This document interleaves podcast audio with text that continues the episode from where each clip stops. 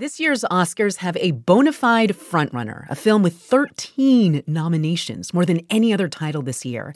It is, of course, Oppenheimer, Christopher Nolan's epic about the making of the atomic bomb. Because this is the most important thing that ever happened in the history of the world.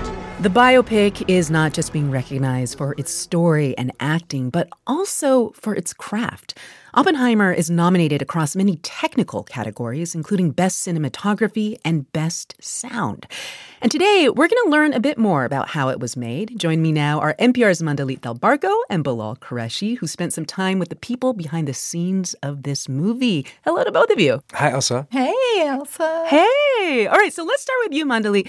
Christopher Nolan, I mean, he's known for having a very exacting approach to making his films. How do you see that in the way he used sound? Well, he's really traditional. And, you know, I spoke with one of the film's Oscar nominated production sound mixers, Willie Burton. He told me Nolan is an audio genius who mostly records his actors and the ambient noise around them live on set and on location. Oh, wow. And, and Bilal, when it comes to images in Nolan's movies, I mean, there's a similar thing, right? Nolan is this evangelist for IMAX and using the biggest canvas possible, I hear. Yeah, so we're going to begin this deep dive behind the scenes with the film's cinematographer, Hoyte van Hoytema. He shot each of Christopher Nolan's last few films, and here he is. We kind of like choosing the, the hardest way to do things, or the, the least sort of logical or the least comfortable things. That has meant aerial battles in Dunkirk,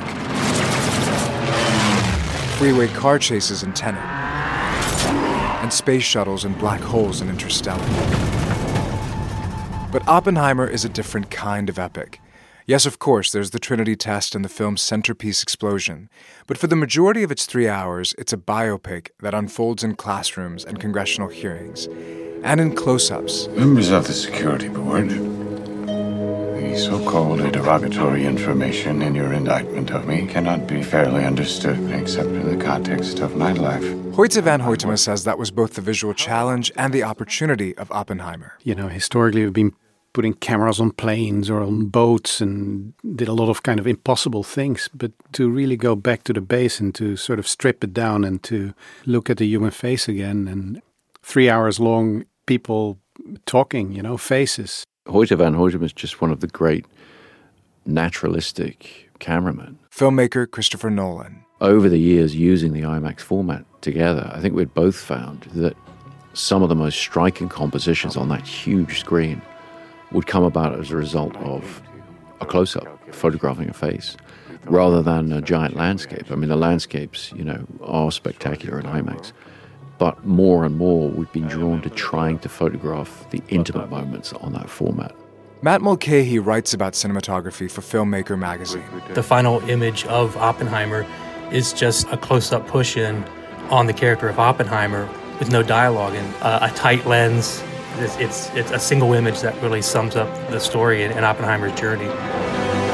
There's a lot of detail captured by IMAX film, but those close ups are actually harder that way, as Van Hoytema explains. The camera is not very practical because it's big and, and it's very loud. The camera itself sounds like a little little diesel generator, and it, the design is, is, is kind of like a like a hotel minibar, you know. And the black and white IMAX film that was required for some of the scenes didn't even exist they started manufacturing the film for us, and I remember we got these two test rolls from Kodak, 65 millimeter film, thousand feet rolls. They're not just using old school techniques. They're, I think they are very, very innovative. Matt Mulcahey of Filmmaker magazine says the visual process for how Oppenheimer was made, analog film, on location, and practical effects, makes its biography of a mind a more immersive and emotional experience. Even the abstract scenes that show atoms splitting and stars colliding in Dr. Oppenheimer's imagination were filmed in real life. We did a lot of tests. We did tests with, with powders and light and molten metal and aquariums with, with, with light and with brightness and darkness. But, but in the end, you know, it's not reality. It's sort of a poetic interpretation of what it is. It's, it's, it's in many ways, it's unvisualizable. But this, this, this was definitely our best attempt to do it. But that did mean dealing with those mini bar sized IMAX cameras. which also create their own disruptive soundtrack, as my colleague Mandalit Del Barco learned. Bilal, those IMAX cameras are super loud, but Christopher Nolan told us that just like the visuals, he likes to record sound live. He doesn't like to have his actors re record their lines later, what's known as ADR, automatic dialogue replacement. You're looking for that that naturalism, that depth to the performance. There's really no substitute for getting a great recording on location that has the appropriate camera perspective and that has the genuine performance of the actor in the moment. To do that, I mean, you need a great sound recordist. Willie Burton is one of the greats. When I met Burton at his home in the Hollywood Hills, I found a fellow audiophile. What kind uh, of mic is that? Wow.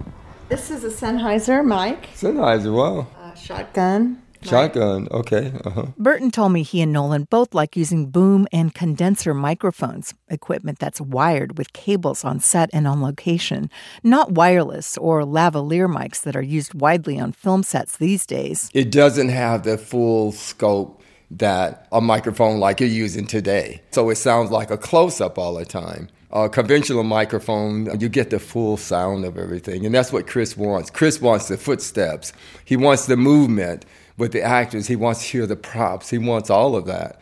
It's like old school. That's how we did it years ago. Over nearly five decades, Burton has worked with other big film directors, including Steven Spielberg and Ava DuVernay. Among his credits are The Color Purple, The Shawshank Redemption, and Green Mile. But the 73 year old wasn't a typical Hollywood type. I was born outside of Tuscaloosa a little town called Matchaway, Alabama. It's a country town, basically in the woods. Burton eventually earned two Academy Awards. With Oppenheimer, he could become the first black person to win three Oscars.